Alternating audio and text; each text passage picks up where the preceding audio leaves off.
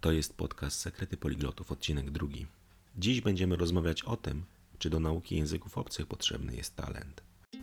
Ucz się języków, poznawaj nowych ludzi i inne kultury, poszerzaj horyzonty i stawaj się lepszym człowiekiem. Ja nazywam się Konrad Jerzek Woldobosz, a Ty słuchasz audycji o tym, w jaki sposób dzięki skutecznej nauce języków możesz zmienić swoje życie. Zaczynamy. Witam Was wszystkich bardzo serdecznie. Dzisiaj porozmawiamy trochę o talencie. Czy talent jest niezbędny do tego, żeby nauczyć się jednego, dwóch, trzech albo dwudziestu języków? Bardzo często jest to jedna z takich wymówek, którą ludzie wykorzystują po to, żeby usprawiedliwić swoje niepowodzenia. Co zainspirowało mnie do tego, żeby o tym porozmawiać? Na jednym z postów, w którym promowaliśmy książkę Jak uczyć się języków, napisaną przeze mnie razem z Luką Lampariello, który mówi w ponad dwunastu językach, o czym możecie przekonać się śledząc jego kanał na YouTubie na przykład. Pod tym postem jedna z osób napisała taki krótki komentarz, że te metody, o których mówimy, nie sprawdzą się w przypadku większości osób, bo te osoby po prostu nie mają talentu do nauki. Gdy zaczęliśmy wymieniać się opiniami z tą osobą, ona napisała, z czego wydawało mi się, że była nauczycielką, pracowała jako nauczycielka przez wiele lat w szkole zapewne, pisała, że to, o czym mówi, jest poparte tak jakby jej doświadczeniami w pracy z uczniami. Powiedziała, że bardzo dużo ludzi po prostu nie ma talentu do nauki i się języka nie nauczy.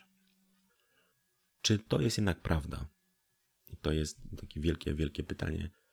I za- chciałbym zacząć od tego, co to tak naprawdę jest talent.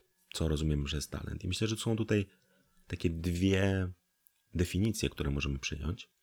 Pierwsza jest taka, że talent to jest jakaś taka umiejętność, którą przynosimy w genach, prawda? Czyli którą możemy odziedziczyć po naszych rodzicach, dziadkach i tak dalej.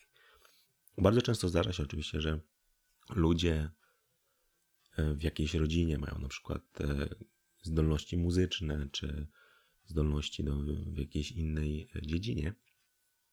Ale tutaj ja sam już w poprzednim odcinku podcastu wspominałem, że jestem najlepszym chyba dowodem na to, że to nie geny decydują o tym, czy ktoś jest w stanie nauczyć się języka, czy nie.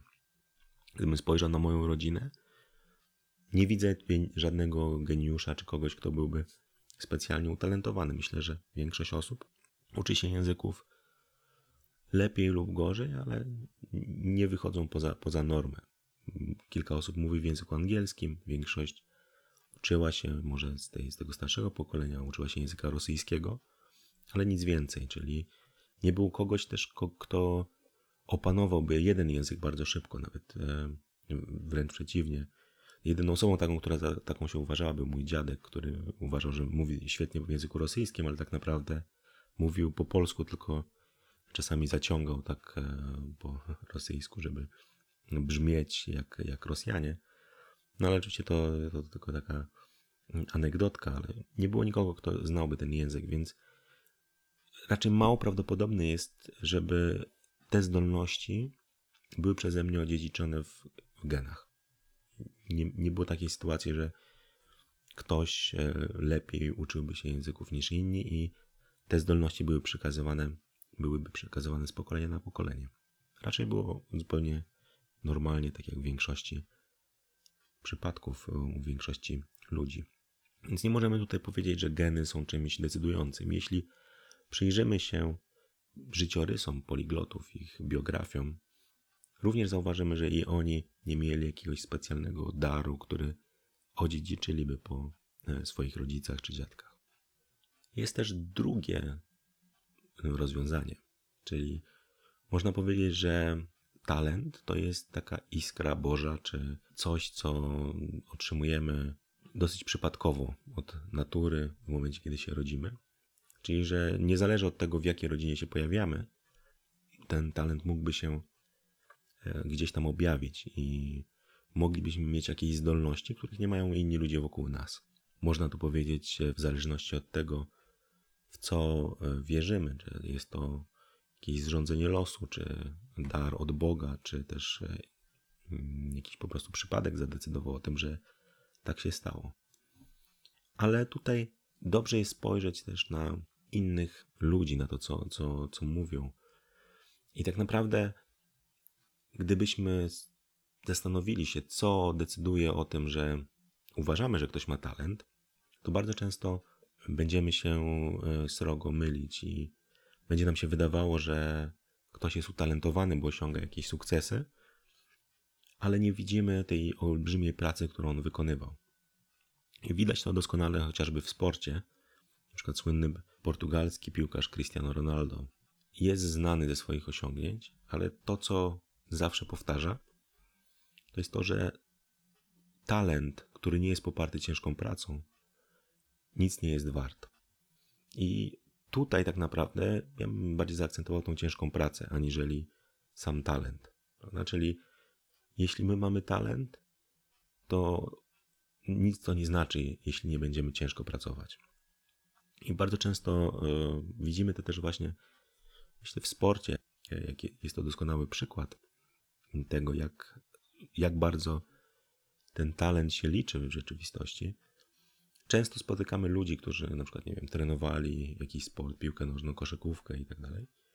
I oni wspominają, że ci ludzie, którzy wówczas jako ci młodzi, może piłkarze, koszykarze, wydawali się najbardziej utalentowani, tak naprawdę nie zawsze osiągają sukces. Czasami ci, którzy byli na pozór pozbawieni talentu, dzięki swojej ciężkiej pracy i zaangażowaniu ten sukces osiągali, w przeciwieństwie do, do tych na pozór utalentowanych. Kolejna taki, taka rzecz, nad którą można byłoby się zastanowić, to czy talent nie jest też taki powiązany z jakąś inspiracją czy natchnieniem. Mamy na przykład świetnych pisarzy, którzy piszą doskonałe książki i tutaj często mówimy, że to są bardzo utalentowane osoby. Ale to, co w ich przypadku naprawdę się liczy, to nie jest sama wrodzona umiejętność pisania, bo ona wynika tak naprawdę i z wypadkową wszystkich lektur, które przeczytali. Jeśli zastanowicie się dobrze, przyjrzyjcie się tym najsłynniejszym pisarzom, w większości są to ludzie, którzy bardzo dużo czytają.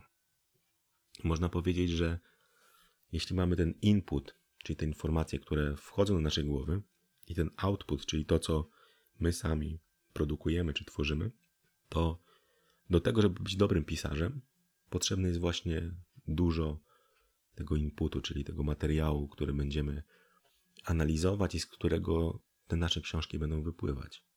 Jest to bardzo ważna rada też, jeśli ktoś ma to marzenie, żeby napisać książkę, w jaki sposób to zrobić, od czego zacząć. Należy zacząć od czytania książek. Jeśli coś chcemy zrobić, najpierw musimy przyjąć pewne informacje, żeby móc coś siebie dać. Tak samo jest zresztą w nauce języków obcych, prawda? Czyli najpierw musimy zdobyć, powiedzmy, czy słownictwo to bardziej pasywne, czy dużo słuchać i dopiero wtedy będziemy mogli zacząć mówić. Ta nasza produkcja jest zawsze procentem tego, co my y, gdzieś tam zdobyliśmy, czy przejęliśmy, więc jest to ważne, żeby jak najwięcej mieć kontaktu z tą dziedziną, którą którą chcemy się zainteresować. Bardzo często też ten talent, powiedzmy, do jakiejś kreatywności czy pomysłowości, bardzo często nie jest, jeśli, jeśli mówimy o właśnie natchnieniu, nie wynika z zupełnego jakiegoś przypadku czy takiej jednorazowej inspiracji. Bardzo dużo pomysłów, bardzo dużo idei wynika z tego, że jest ono połączeniem jakichś innych idei czy pomysłów. Weźmy na przykład Edisona i jego żarówkę. Żarówka narodziła się z idei połączenia z jednej strony lampy, a z drugiej elektryczności. Czyli Edison zaczął się zastanawiać, jak sprawić, żeby lampa mogła być zasilana elektrycznością. I to gdzieś było takim punktem wyjścia do jego eksperymentów ze znalezieniem tak jakby rozwiązania, które pozwoli mu stworzyć właśnie, właśnie żarówkę. Podobnie było chociażby z Izakiem Newtonem.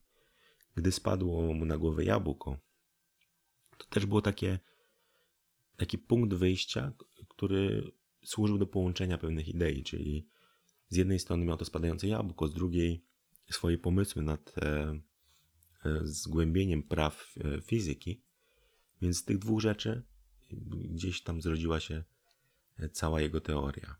Gdy spojrzymy na, chociażby na nasze smartfony, jest to połączenie telefonu i komputera, prawda? Czyli gdzieś tam były dwie oddzielne idee, które ktoś kiedyś w pewnym momencie zdecydował się połączyć. Czy nie jest to talent, bardziej taka umiejętność, którą możemy też nabyć w praktyce. Ale tak naprawdę tutaj mówiliśmy o tych kilku, kilku ideach, które gdzieś tam powiązane są z talentem. Natomiast e, chciałem tutaj wspomnieć o bardzo ciekawej książce, która bardzo dobrze rozjaśnia tutaj ten temat. Jej autorem jest Daniel Coyle, e, a tytuł książki w języku polskim to Kod talentu, jak zostać geniuszem. Autor stara się analizować przypadki takich e, największych geniuszy, czy osób, które osiągnęły najwięcej w swojej dziedzinie i sprawdzić, czy rzeczywiście za ich sukcesami stoi talent i w bardziej w takim założeniu właśnie, że talent to jest coś takiego, co daje nam ten sukces dużo łatwiej, czy niemalże za darmo, prawda? Czyli jesteśmy uzdolnieni, mamy jak, jakieś wrodzone predyspozycje, więc pewne rzeczy jest nam łatwiej osiągnąć. I to, co ciekawe, Daniel Coyle zauważa kilka pewnych takich prawidłowości w przypadku tych największych geniuszy, czy osób, które są najbardziej uznawane za najbardziej utalentowane. O dwóch chciałbym tutaj opowiedzieć, bo one bardzo silnie wiążą się właśnie z nauką języków obcych. Pierwsza to ćwiczenie. To, co zauważył Daniel Coyle, to fakt, że ci wielcy geniusze bardzo dużo godzin poświęcali na ćwiczeniu. Na ćwiczeniu, na doskonaleniu swoich umiejętności. I e, daje tam bardzo takie ciekawe porównanie. Gdy wymyślono samoloty, piloci e, mieli bardzo dużą trudność tak jakby rea- reagowania czy w trudnych warunkach. Powiedzmy w czasie burzy, czy w czasie jakichś kłopotów bardzo często podejmowali złe decyzje, przez co samoloty się rozbijały. W jaki sposób temu zaradzono? Stworzono symulator lotu. Było to, jak dobrze wiemy, w pewnym sensie takie urządzenie, które pozwalało wyćwiczyć pewne umiejętności postępowania w takich krytycznych i trudnych sytuacjach, których piloci nie mogli wcześniej przećwiczyć, bo mogli oczywiście zautomatyzować pewne umiejętności, powiedzmy prowadzenia samolotów w powietrzu, skręcania, lądowania, które powtarzali często, ale w jaki sposób reagować w czasie burzy, podejmować bardzo szybko decyzje. Tego, tego nie potrafili, nie potrafili dobrze zrobić. Więc ten symulator lotu pozwalał im ćwiczyć te umiejętności w właśnie takich nietypowych czy trudnych warunkach i od razu od czasu jego wprowadzenia liczba katastrof lotniczych znacznie spadła.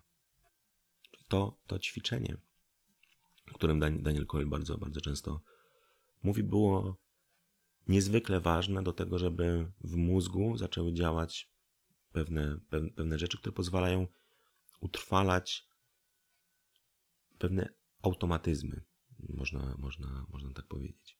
Także z jednej strony dużo ćwiczeń. Jeśli zauważymy na przykład wielcy pianiści, kompozytorzy, już od małego dziecka spędzali praktycznie cały dzień grając na fortepianie, grając na skrzypcach i, i tak dalej. Czyli ta powtarzalność tych ćwiczeń była bardzo, bardzo ważna. Czyli z jednej strony to nie talent decyduje o tym, czy odnosimy sukces, ale ćwiczenie. Kolejną rzeczą, która jest bardzo istotna, to jest taka wytrwałość w ćwiczeniu. Gdy powtarzamy cały czas pewne pewne czynności, osiągniemy sukces, jeśli się nie poddamy. Jeśli będziemy w stanie się codziennie motywować do tego, żeby te ćwiczenia wykonywać. I to, co jest ważne, bardzo często dużo łatwiej jest motywować się, czy być wytrwałymi ludziom, którzy mają trudną przeszłość.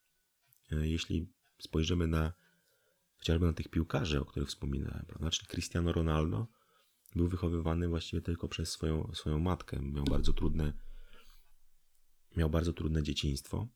Podobnie nasi najlepsi piłkarze z Polski, Robert Lewandowski czy Kuba Błaszczykowski, których dobrze znamy, również nie mieli łatwo, prawda? I to pozwoliło im tak jakby z większym zaangażowaniem ćwiczyć, trenować swoje umiejętności.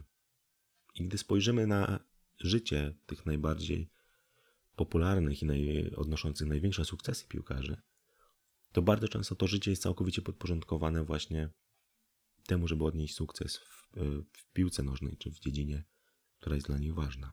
Także ćwiczenia i wytrwałość. Jeśli chodzi o tą liczbę ćwiczeń, można się zapytać, ile trzeba ćwiczyć.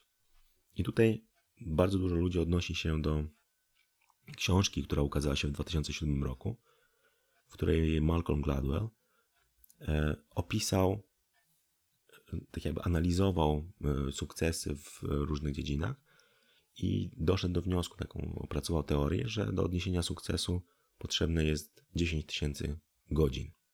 Tytuł książki to Outliers The Story of Success.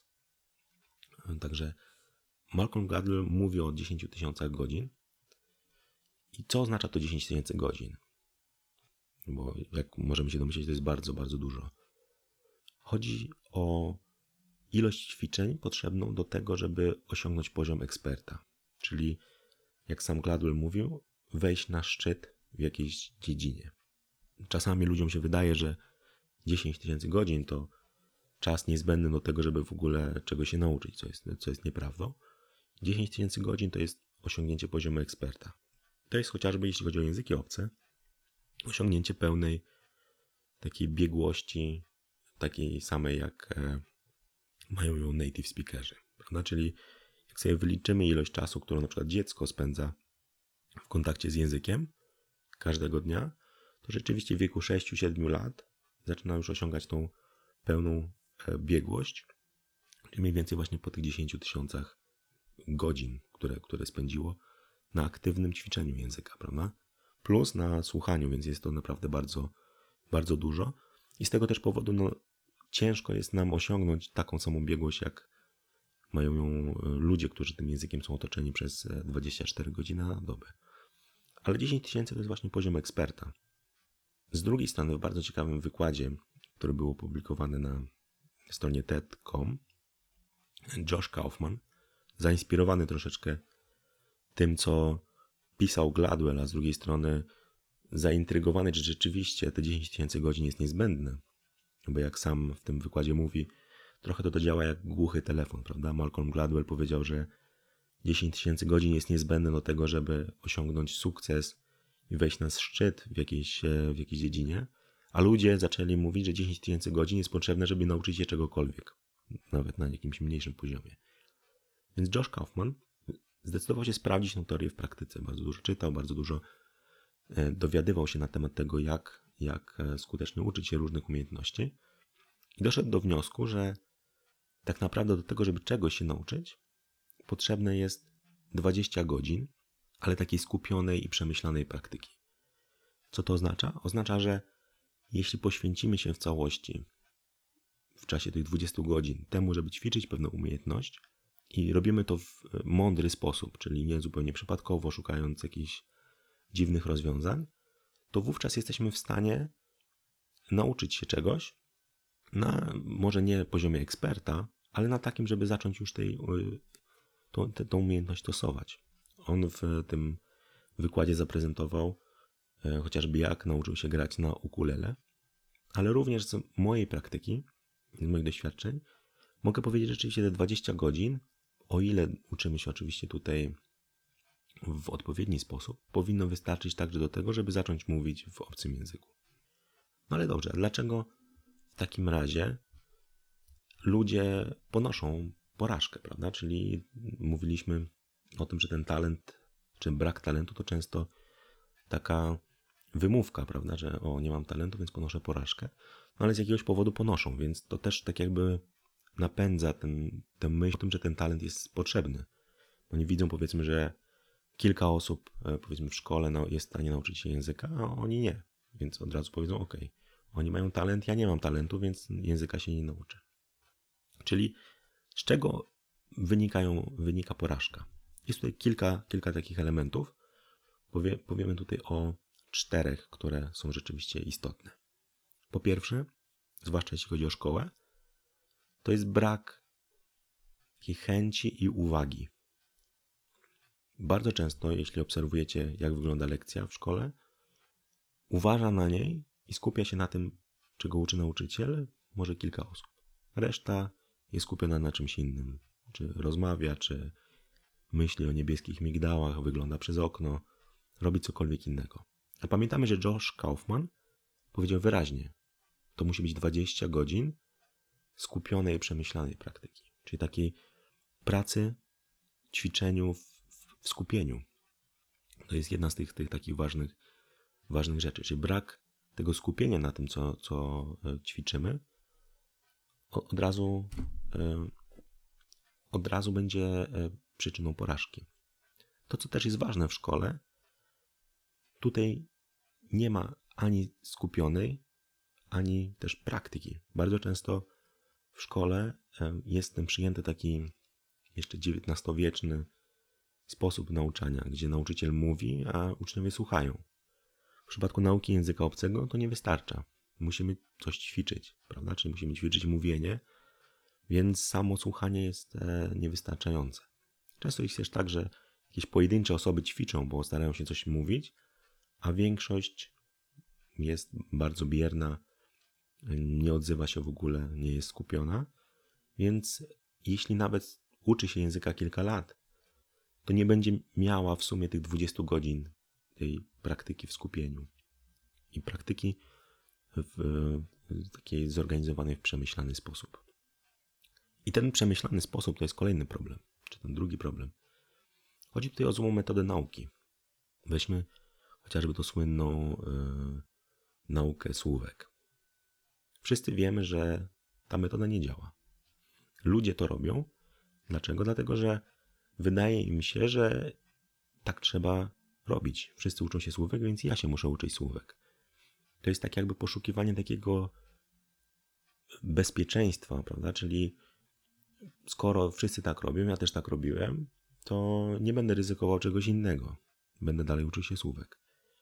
No ale oczywiście, e, jeśli uczymy się samych słów, wkuwamy je na pamięć i tak dalej, nie będziemy mieli wyników. Będziemy może mistrzami we wkuwaniu słówek, ale na pewno nie w mówieniu, czy nawet używaniu języka, czy rozumieniu ze słuchu, czy czytaniu, pisaniu. Nie poradzimy sobie z żadną z tych innych umiejętności. No i bardzo często ludzie, którzy nie osiągają wyników wkuwając słówka, mówią, no tak, w takim razie nie mam talentu.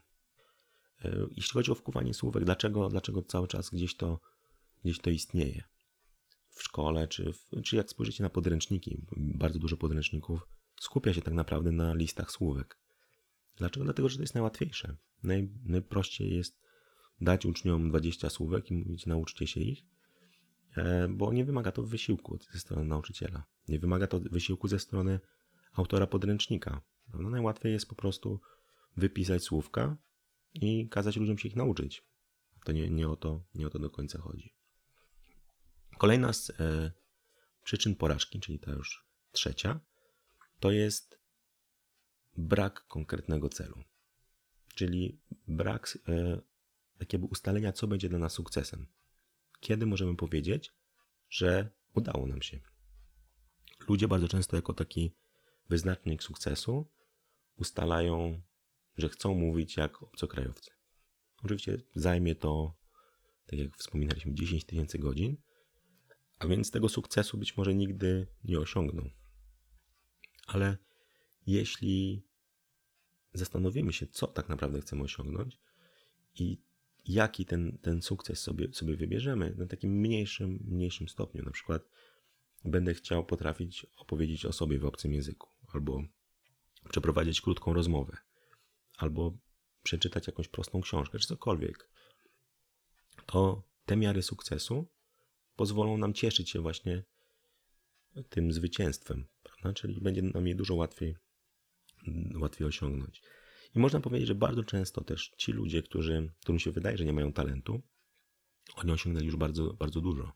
Pamiętam, jak ten nasz znany nam wszystkim poliglota z Brazylii, Marlon Couto Ribeiro, o którym też napisaliśmy książkę Więcej niż słówka, występował w pytaniu na śniadanie i mówił o wrażeniach ze stron- z perspektywy Brazylijczyka, jeśli chodzi o, o to, jak postrzega Polaków. I powiedział, że bardzo często widzi, że Polacy nie wierzą w siebie, zwłaszcza jeśli chodzi o naukę języków obcych. Przychodzą, powiedzmy, do szkoły czy na zajęcia z Marlonem i twierdzą, że no nie są w stanie mówić w danym języku czy porozumiewać się zupełnie, a okazuje się, że radzą sobie z tym całkiem dobrze.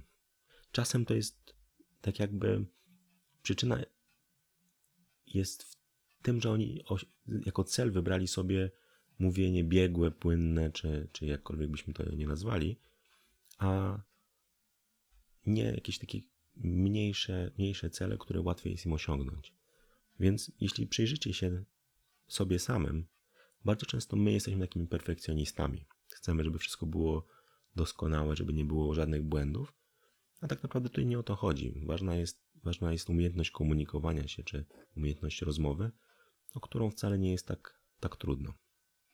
Czyli i bardzo często tutaj te, ten brak wytrwałości, o którym też, też wspominaliśmy, o którym mówił ten Daniel Coyle w Kodzie talentu, ten brak wytrwałości jest powiązany z brakiem wyników. Wydaje nam się, że nic jeszcze nie osiągnęliśmy, więc tracimy, tracimy motywację. A tak naprawdę gdybyśmy inaczej zdefiniowali nasze cele, cały czas byśmy tymi małymi kroczkami mogli je osiągać i utrzymywać motywację na bardzo wysokim poziomie. Także taka praca domowa dla Was wszystkich. Zastanówcie się, jaki jest Wasz cel, co chcecie osiągnąć, jeśli chodzi o dany język. I spróbujcie to rozbić na mniejsze, mniejsze cele. No i ta ostatnia, czwarta, czwarta przyczyna porażki to jest brak skupienia z powodu rozpraszaczy.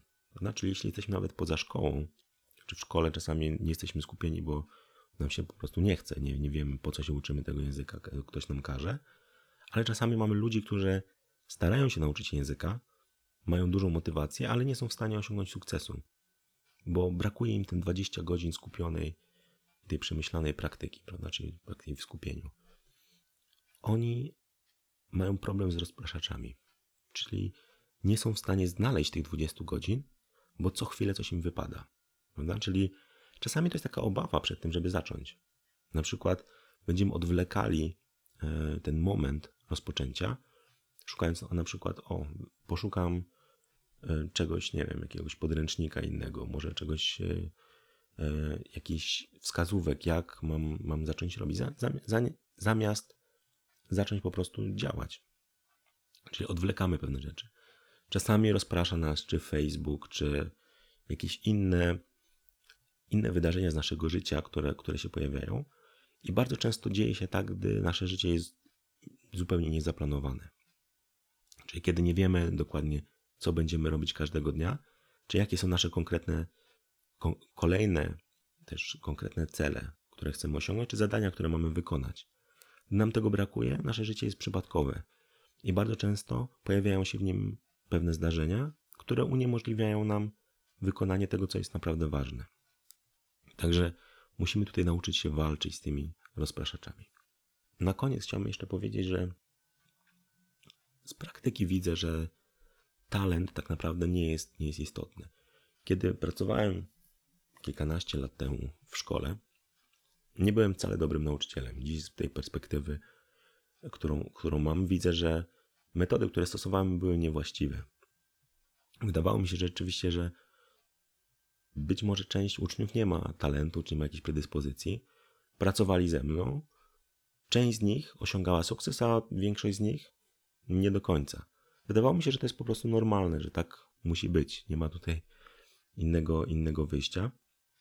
Ale gdy zacząłem uczyć się tak naprawdę, w jaki sposób nasz mózg poznaje języki, w jaki sposób my możemy nauczyć się języka, czy samemu, czy na kursach, zauważyłem, że ten talent nie odgrywa tak dużej roli. Jak bardzo zmiana podejścia do nauki, czyli wybranie właściwej metody jest ważne, dowiedziałem się tak naprawdę z praktyki, którą później miałem, uczenia innych ludzi. sam mógłbym powiedzieć, ok, ja jestem pasjonatem języków obcych, nauczyłem się wielu języków, no ale czy tak naprawdę to jest powtarzalne? I żeby taki dać najlepszy dowód temu, że jest to możliwe, jakiś czas temu, o czym pewnie mogliście słyszeć, bo dawałem informacje na Facebooku i na stronie, zorganizowałem kurs języka hiszpańskiego. Kurs był zupełnie za darmo dla ochotników. Zgłosiło się około dwudziestu osób, z których wybraliśmy około siedmiu i byli to ludzie, którzy z jednej strony albo nie uczyli się tego języka w ogóle, albo uczyli się dawno temu i nigdy go nie mieli okazji użyć. Oni e, sami mówili, że nie byli w stanie wcześniej w nim rozmawiać, nawet jeśli uczyli się go gdzieś tam w szkole wiele lat temu. Były też osoby, które próbowały się same nauczyć, ale nie były w stanie powiedzieć e, w tym języku nic praktycznie. Znały może dwa słówka po, po iluś tam godzinach nauki. I tak naprawdę celem tego kursu było pokazanie, jak wiele można się nauczyć, jeśli jesteśmy rzeczywiście skupieni. Czyli ja zorganizowałem ten kurs w ten sposób, że moim celem było zmotywowanie ludzi i tak jakby ćwiczenie przez cały czas, prawda? Czyli tak jak mówiliśmy o tych dwudziestu godzinach, tutaj mieliśmy dużo mniej, bo mieliśmy w sumie dziesięć godzin może przez te dwa dni, odliczając tam wszystkie przerwy i, i, i tak dalej, czyli, czyli bardzo mało czasu. Natomiast przez te dziesięć godzin udało się zrobić naprawdę dużo. Grupa tak naprawdę była dosyć duża, prawda? Czyli siedem osób to, to jest grupa, praktycznie czasami to takie niemalże maksimum, które stosują szkoły językowe, prawda? Czyli siedem osób, czyli, czyli dość, dość dużo, ale jaki był efekt tego? Na koniec tego szkolenia każdy z uczestników mógł przygotować krótkie wystąpienie na swój temat, czyli opowiedzieć trochę kilka słów o sobie, gdzie, gdzie mieszka, skąd jest i tak dalej, a także dlaczego się uczy hiszpańskiego, co na przykład chce zobaczyć w Hiszpanii, co chce zrobić i, i tak dalej.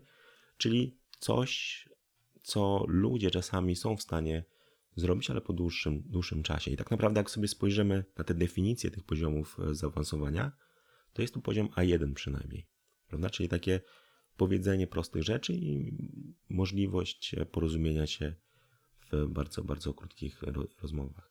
To, co było ciekawe, w ogóle nie uczyliśmy się słówek, prawda? Nie było żadnych list słówek i tak dalej. To, to była jedna z takich, takich ciekawostek. A jedno z takich ćwiczeń, które wykonaliśmy, też było bardzo, bardzo, bardzo, bardzo fajne. Po czterech godzinach mniej więcej, czy tak w połowie pierwszego dnia, e, poprosiłem e, wszystkich uczestników, żeby napisali na karteczkach, na tych postitach e, słówka, które, które zapamiętali z tych pierwszych czterech godzin i powiesili je na, na, na ścianie. Oczywiście zorganizowaliśmy taką, taką e, takie małe zawody. Podzieliliśmy uczestników na dwie grupy, która grupa jest w stanie więcej, więcej słówek wypisać. Przy czym to, co było ciekawe, dawaliśmy punkty ludziom za wypisanie słówek, które były na zajęciach, ale były ujemne punkty, jeśli na przykład e, ktoś na przykład napisał słówko, którego nie było, a na przykład je znał, więc chodziło o to, żeby tylko i wyłącznie skupić się na tym, co, co przerabialiśmy. No i okazało się, i ludzie byli zszokowani, bo tych słówek było bardzo dużo, to było około pięćdziesiąt. E, obie grupy były w stanie, e, były w stanie sobie przypomnieć, napisać, czyli wbrew pozorom bardzo dużo. Wcześniej, jak rozmawialiśmy na jednej z przerw, ktoś, ktoś stwierdził, że maksymalnie można nauczyć się dziesięciu w ciągu jednego dnia. A tutaj po kilku godzinach nie tylko nauczyliśmy się tylu słówek, ale jeszcze byliśmy ich w stanie, w stanie używać. Taka, taka ciekawostka. Marlon właśnie też mnie się pytał, co, co wy robiliście z tymi karteczkami, co to było za ćwiczenie. Powiedziałem mu, że pisaliśmy na tych karteczkach słówka, a później uczestnicy musieli zjeść te karteczki i w ten sposób łatwiej zapamiętywali, ale mogę tutaj zdradzić, że ta metoda zupełnie inaczej wyglądała. Także tutaj też od razu informuję Marlona, żeby nie próbował tego ze swoimi uczniami, nie dawał im do jedzenia karteczek, bo to nie, nie działa. Taki wniosek, który, który miałem, że nie talent decyduje o tym, czy jesteśmy w stanie się nauczyć, ale tak naprawdę to skupienie, ta uwaga w czasie tych, tych dwudziestu godzin, a także stosowanie właściwej metody, gdzie wiemy dokładnie, czego mamy się uczyć, jak po kolei. To, co jest ważne, to szkolenie trwało dziesięć godzin, ale jego przygotowanie zajęło mi pewnie ze dwadzieścia godzin czy więcej, więc tutaj każda minuta praktycznie była, była jakoś zaplanowana, więc to oczywiście też pozwala osiągać rezultaty, prawda, czyli odpowiednie planowanie, przygotowanie. To też za ileś czasu od nas wymaga, więc dwadzieścia godzin to jest to dwadzieścia godzin poświęcone rzeczywiście na ćwiczenie danej umiejętności. Także Tutaj mogę, mogę porównać i mogę tak jakby odwołać się do tego, co, co pisała ta, ta pani w tym, w tym komentarzu, że talent jest potrzebny do tego, żeby nauczyć się języków. Ja ze swojej perspektywy mogę powiedzieć, że jak pracowałem jako nauczyciel, też mi się tak wydawało, ale gdy zacząłem stosować zupełnie inne metody nauki, gdy zacząłem analizować i dowiadywać się, jak, jak to wszystko działa i co się sprawdza, a co nie, jestem w stanie powiedzieć, że talent nie ma nic do rzeczy. Ważne jest to, żeby robić, wykonywać daną, daną, daną rzecz w odpowiedni sposób. To znaczy uczyć się w, stosując sensowną metodę, robić to w sposób taki, by być skupionym na tym zadaniu, a jednocześnie być wytrwałym. Wytrwałość przez dwadzieścia godzin wcale nie jest taka, taka, taka trudna. Jeśli interesuje Was e, trochę ten temat tych różnych technik, sztuczek, e, już niedługo będziecie mogli się trochę więcej dowiedzieć, bo tworzę właśnie taki darmowy kurs mailowy, w którym będę wyjaśniał dokładnie, jakie metody, jakie techniki stosowałem w czasie tego kursu języka hiszpańskiego, więc będziecie mogli sobie spokojnie zastosować także czy w Waszej codziennej praktyce, czy, czy w ramach tej samodzielnej nauki, czy w szkole. Także jest to na pewno coś, co bardzo, bardzo Wam pomoże. Także czekajcie, już niedługo będzie więcej, więcej informacji. I pamiętajcie, że talent nie jest tak naprawdę ważny. Ważne jest to, żeby pracować, ale pracować w mądry sposób. Prawda? Także jeśli będziemy to tak robili, to jest coś, w co ja wierzę, każdy będzie w stanie nauczyć się przynajmniej jednego, dwóch języków obcych. Prawda? Jak nauczycie się jednego, dwóch, zobaczycie, jakie to jest tak naprawdę łatwe.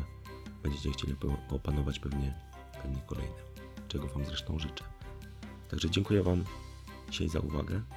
Mam nadzieję, że przekonałem Was do tego, że nie ma rzeczy niemożliwych i każdy jest w stanie nauczyć się języka, jeśli tylko wie do, dokładnie, czego chce i jak, jak się za to zabrać. Także dziękuję i zapraszam Was na kolejne odcinki podcastu. Będzie już bardzo, bardzo ciekawie.